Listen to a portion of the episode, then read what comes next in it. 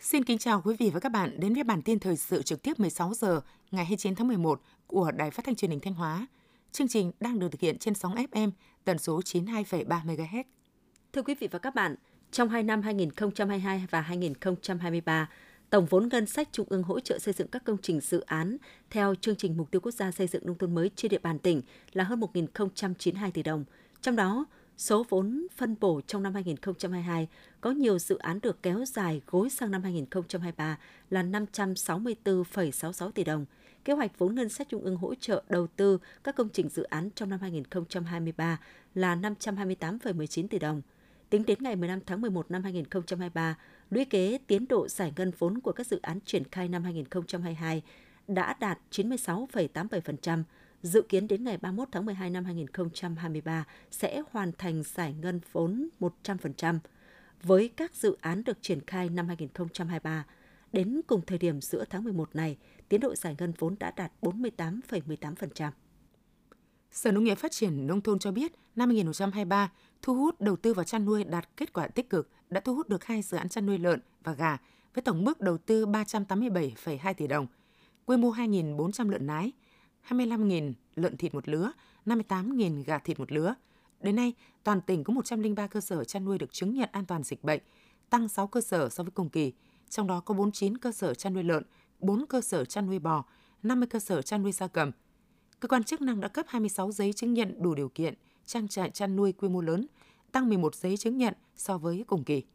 Theo thống kê của ngành nông nghiệp, trên địa bàn tỉnh có 44 trang trại sản xuất giống cá nước ngọt, 3 cơ sở sản xuất tôm sú, ngao được cơ quan chuyên môn cấp phép. Từ đầu năm 2023 đến nay, các cơ sở đã di ương được gần 1.300 triệu con tôm thẻ chân trắng, khoảng 1.000 triệu cá bột, các giống trôi mè chép. Đây là nguồn giống chất lượng cao, được kiểm định, có nguồn gốc xuất xứ rõ ràng, phù hợp với hoạt động nuôi trồng của nhân dân.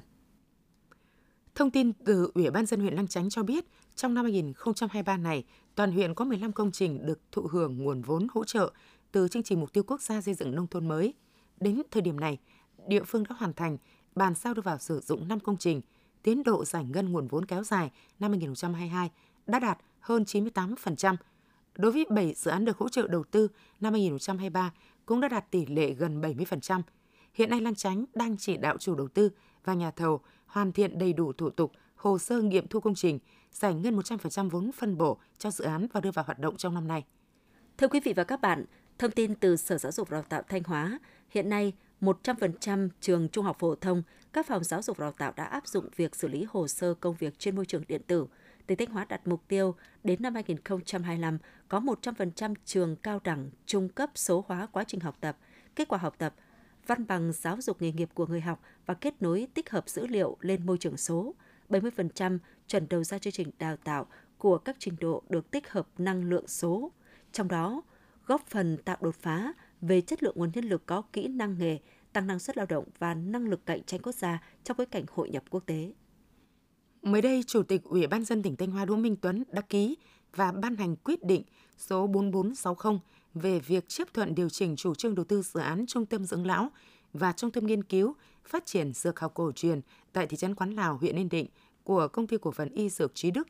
Theo đó, diện tích sử dụng đất thực hiện dự án theo quyết định số 3945 ngày 17 tháng 11 năm 2022 của Ủy ban dân tỉnh được điều chỉnh thành diện tích sử dụng đất khoảng 20.987 m2. Tổng vốn, nguồn vốn đầu tư thực hiện dự án khoảng 193 tỷ đồng, trong đó vốn tự có của công ty 38,6 tỷ đồng, chiếm 20%, vốn vay ngân hàng thương mại khoảng 154,4 tỷ đồng, chiếm 80%. Mới đây, Ủy ban dân tỉnh Thanh Hóa đã yêu cầu các đơn vị chức năng tham mưu về chủ trương đầu tư xây dựng, quản lý và kinh doanh hạ tầng khu công nghiệp Hoàng Long. Theo đó, sau khi Ủy ban dân tỉnh Thanh Hóa nhận được công văn của Ban Quản lý Khu Kinh tế Nghi Sơn và các khu công nghiệp về việc thực hiện thủ tục chấm dứt hiệu lực pháp lý văn bản chấp thuận chủ trương thu hồi giấy chứng nhận đăng ký đầu tư dự án đầu tư xây dựng quản lý và kinh doanh hạ tầng khu công nghiệp Hoàng Long do công ty cổ phần tập đoàn FLC làm chủ đầu tư. Chủ tịch Ủy ban dân tỉnh Thanh Hóa đã yêu cầu các sở và địa phương có ý kiến đề xuất báo cáo Ủy ban dân tỉnh phương án xử lý đảm bảo theo quy định trước ngày 8 tháng 12 năm 2023. Nằm trong chuỗi các hoạt động của chương trình tình nguyện mùa đông 2023, Xuân tình nguyện 2024, tỉnh đoàn, Hội Liên hiệp Thanh niên tỉnh Thanh Hóa phối hợp Trung tâm Thông tin Nguồn lực Tình nguyện Quốc gia tổ chức khởi công xây dựng công trình ngôi nhà hạnh phúc cho gia đình hai em học sinh có hoàn cảnh khó khăn. Đó là gia đình em Quách Thành Tâm là học sinh lớp 4A trường tiểu học Thạch Lâm 2 ở thôn Nội Thành, xã Thạch Lâm, huyện Thạch Thành và em Bùi Thị Trà Giang, học sinh lớp 4A trường tiểu học Thạch Lâm 1 ở thôn Thống Nhất, xã Thạch Lâm, huyện Thạch Thành.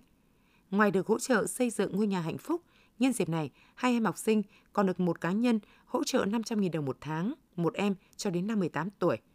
Tiếp theo là những thông tin đáng chú ý trong nước. Thưa quý vị và các bạn, nghị quyết về việc áp dụng thuế thu nhập doanh nghiệp bổ sung theo quy định chống sói mòn cơ sở thuế toàn cầu được Quốc hội thông qua sáng 29 tháng 11 với tỷ lệ 93,52%. Theo nghị quyết được thông qua, người nộp thuế là đơn vị hợp thành của tập đoàn đa quốc gia có doanh thu trong báo cáo tài chính hợp nhất của công ty mẹ tối cao ít nhất là 2 năm trong 4 năm liền kề, trước năm tài chính tương đương 750 triệu euro trở lên. Trong đó trừ các trường hợp sau, các tổ chức của chính phủ, tổ chức quốc tế, tổ chức phi lợi nhuận,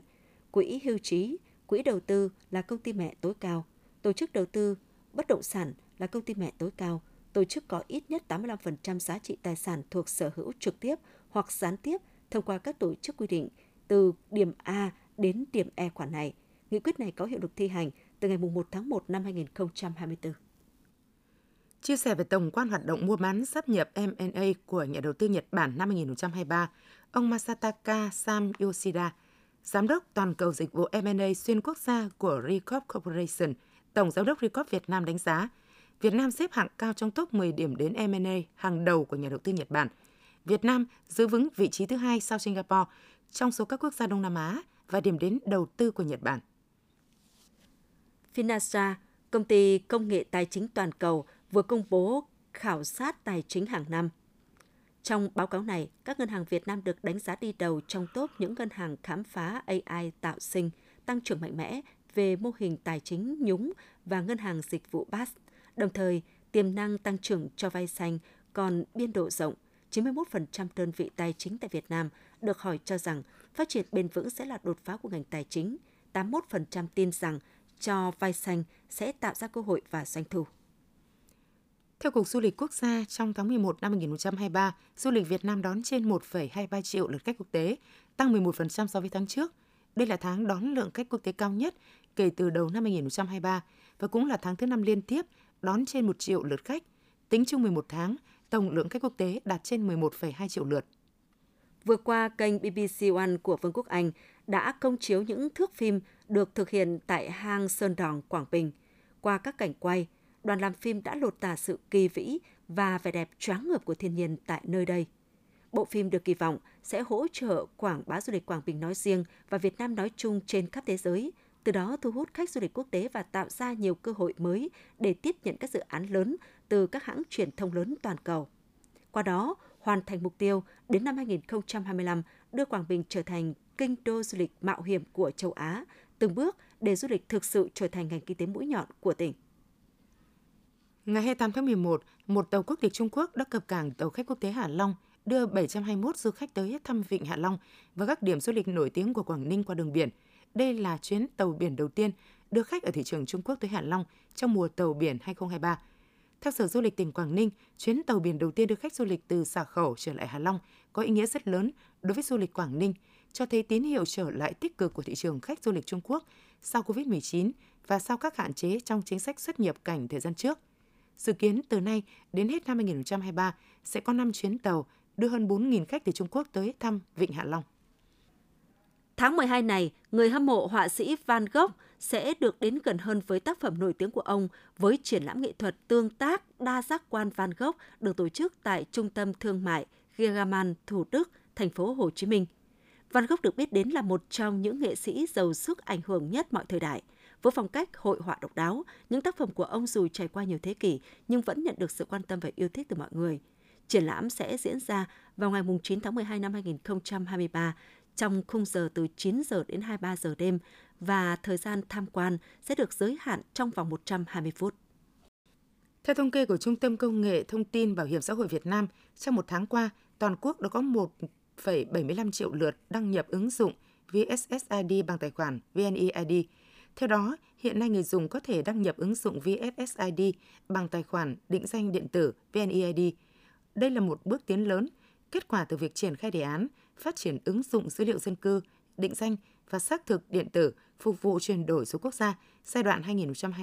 2022-2025, tầm nhìn đến năm 2030 của Thủ tướng Chính phủ, đề án 06, giúp người dùng không phải nhớ nhiều thông tin tài khoản, thuận tiện cho việc lấy lại mật khẩu, tăng tính bảo mật. Những thông tin vừa rồi cũng đã khép lại chương trình thời sự của Đài Phát thanh và Truyền hình Thanh Hóa. Xin kính chào và hẹn gặp lại.